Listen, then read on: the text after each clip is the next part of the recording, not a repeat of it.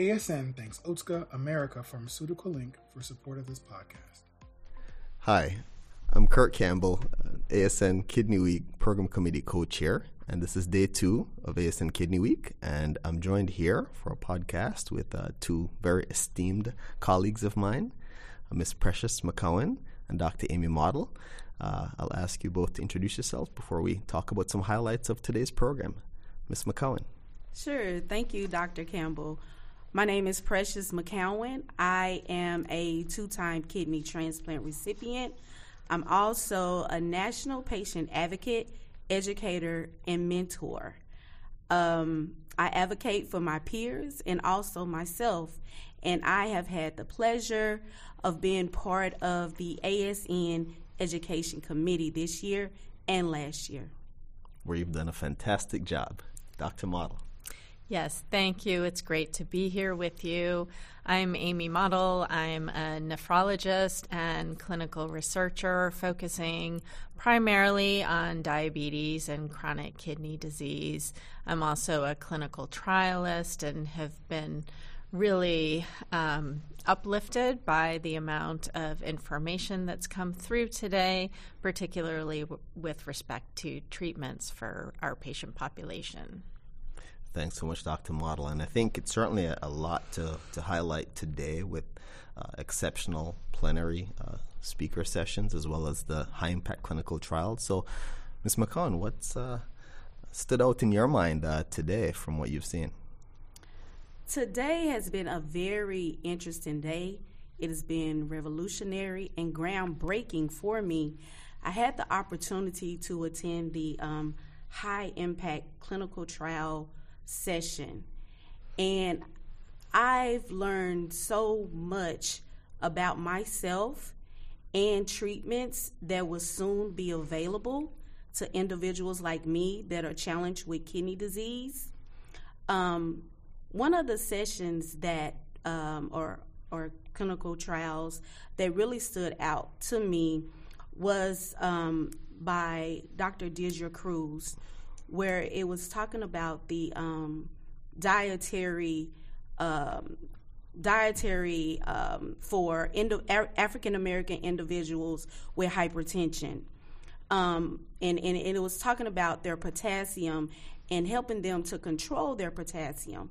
That's something that I have been challenged with, and her findings really stood out to me because I found also that when I received that guidance from my healthcare team, when I received that extra education and that extra push and that knowledge about foods to uh, stay away from, foods that I can modify, my health turned out to be much better.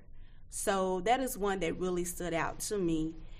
And another one that I would like to add is the one about personalized uh, cooling dialysate. And I'm hoping I'm saying that correctly. But as a dialysis patient, you know, I did dialysis for nine years before receiving my second kidney transplant and I did in center hemodialysis. And I could remember being hooked up to the machine, uh, like freezing to death. Uh, like, can I complete my treatment for four hours? You know, I just remember being so cold and uncomfortable. But to know that there is a trial in place where they're trying to, you know, measure that for individuals that are on dialysis to make it more manageable for us and more comfortable has really inspired me today to continue to advocate and know that there is hope on the way. Thanks so much, Mr. McCowan. And yes, th- those were uh, two very illuminating uh, studies. And Dr. Crews's study, uh, in fact, really highlighted the fact that uh, providing healthy foods alone, right, uh, and, and access to healthy foods was really not necessarily sufficient, right, to lead to positive outcomes. But the, the added coaching, right, uh, and implementation of a coaching regimen really, really made a difference. So thanks for, for that insight. How about you, Dr. Mottl? What stood out for you today?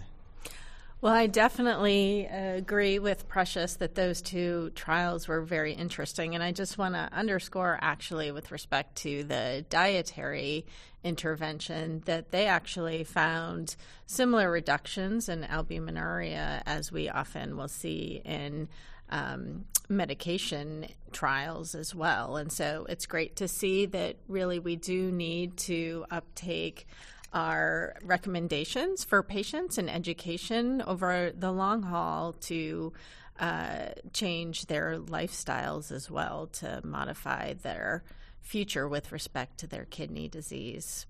I think one of the huge stars of this entire um, convention, however, has really got to be EMPA-KIDNey. You know, it is not the first of its kind. It follows in, in the footsteps of Credence and DAPA-CKD.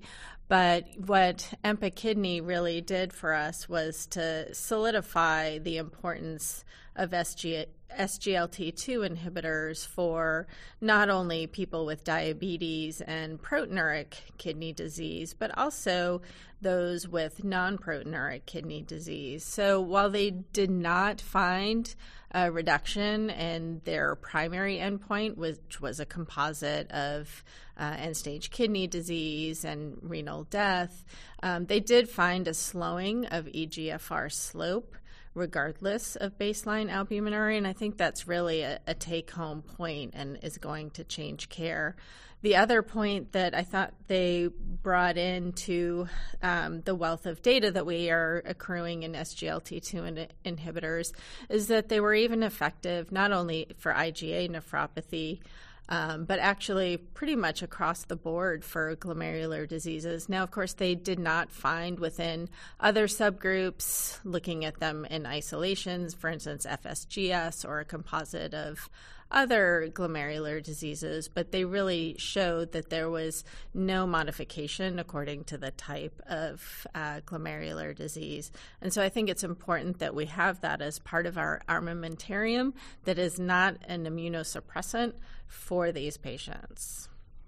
Absolutely, I think that's definitely I would agree. Um, you know, the highest impact, right? Uh, discovery that we could uh, talk about uh, today, and it's also interesting that that patients with higher le- levels of albuminuria, right? Uh, patients who were uh, sort of, uh, I guess, sicker at baseline may have benefited the most, right? And mm-hmm, you're seeing this sure. across the the, the, the um, class, right, of SGLT2 inhibitors. Um, so definitely becoming a part of our armamentarium, as as you're saying.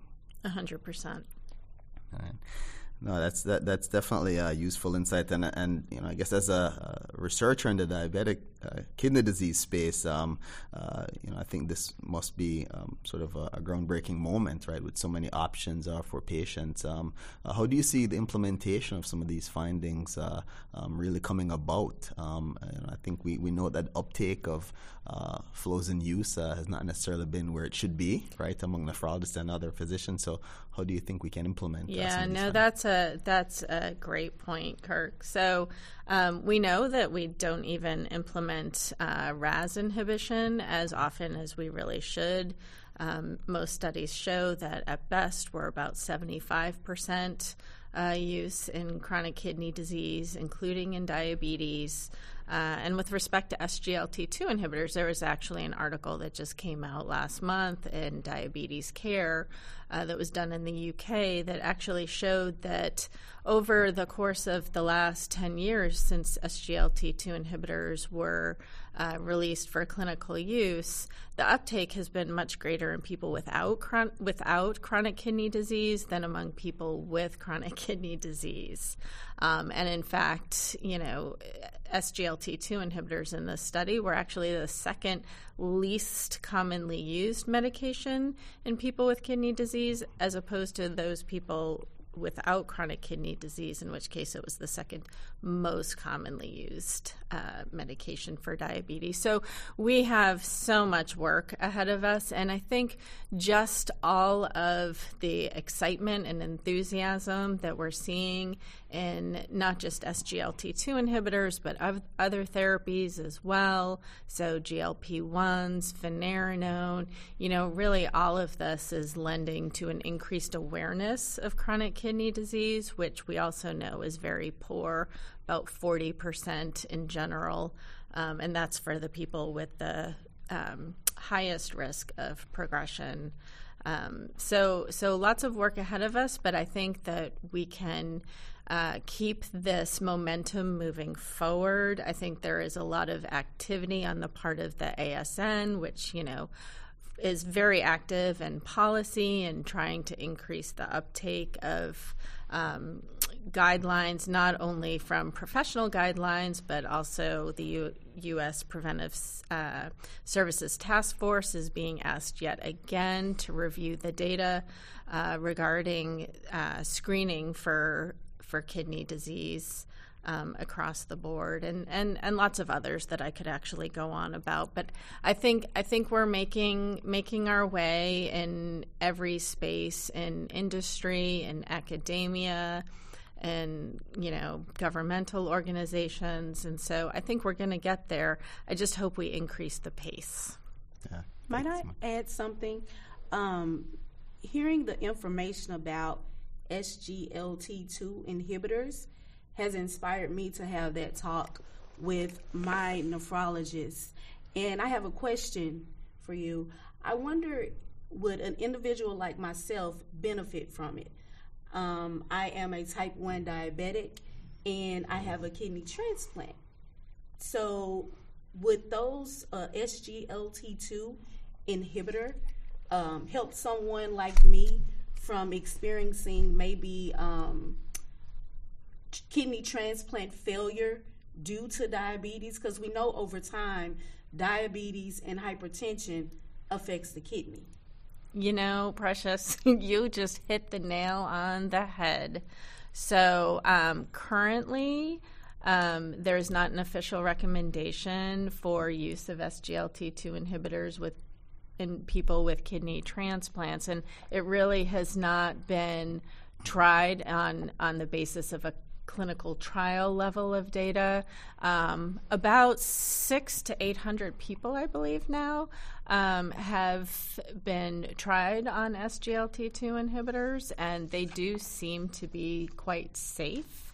However, whether they have the same impact on reducing not only the kidney, but actually the cardiovascular endpoints uh, in people with a kidney transplant, uh, we, we really don't know that yet. And I think there's a lot of clamoring and, and hope that such a trial will actually be undertaken.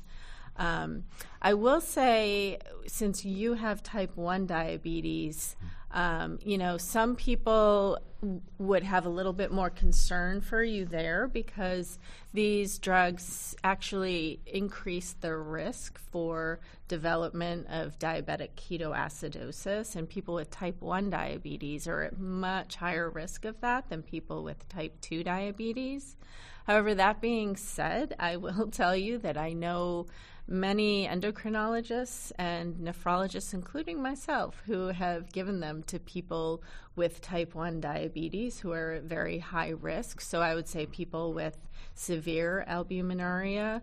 And it, and it really would have to go to somebody who we know, like yourself, would be really cognizant in how to monitor oneself for development of ketoacidosis.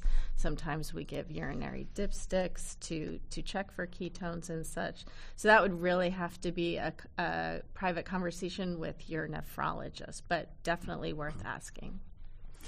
Great discussion. Thank you so much. And of course, we had a number of exceptional topics covered in the high impact clinical trials uh, uh, section from uh, the best uh, fluids, balanced crystalloids, uh, to um, decrease the risk of delayed graft function and um, you know, NOX inhibitors for diabetic kidney disease, uh, multi um, uh, medication targeted alert systems in, in AKI, and, and, so on, uh, novel therapeutics for IgA nephropathy. And um, we really um, have a lot to look forward to in the kidney space. Uh, during the plenary earlier, uh, Dr. Locke uh, also gave a, a, nice talk on xenotransplantation, right? And that's a, a major advance uh, in the kidney field, right? And, and bringing you know, hope, right, for the patients who are lingering on wait lists, uh, right, uh, uh waiting uh, for uh, an organ. So just wanted to get the perspective of the both of you, right, on the prospects for xenotransplantation, you know, as a viable strategy, right, for transplantation um, in, in the kidney space. So, Dr. Mottl, I'll start with you.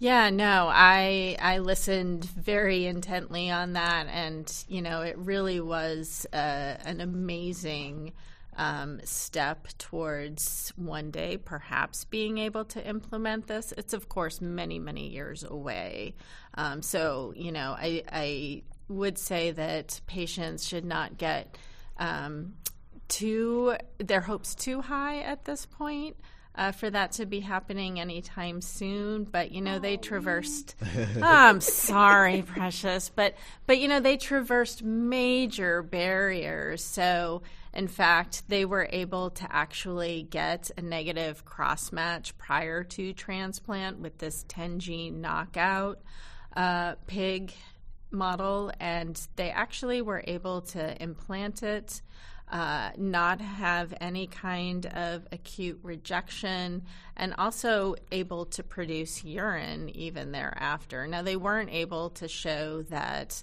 Um, there was a reduction, or actually, I'm sorry, an improvement in creatinine clearance. However, the, the kidney continued to function up through the 72 hour period that they continued the study. Um, and they also showed that there was uh, no transmission of uh, porcine related viral infections as well, which was, was yet another uh, barrier that they could they could overcome. So it's really, really um, great, great hope for the future. Yeah, I, I, thought you know definitely paying a lot of attention to some of the thrombotic and infectious complications. Yes. Mean, those are certainly hur- hurdles that uh, are being addressed uh, in a fruitful way. Uh, Precious, what are your thoughts? Um, I am very hopeful, um, praying that I'm still alive to, to see it happen. Um, I learned so much during that that session. A lot of information. I believe that um, I'm going to get that opportunity to take back to my peers and kind of let them know where we are now with the xenotransplantation. Um, you know, as my second kidney transplant, I waited on the wait list for eight years. And mainly because there is a shortage of organs, you know, individuals donating organs and, and so forth.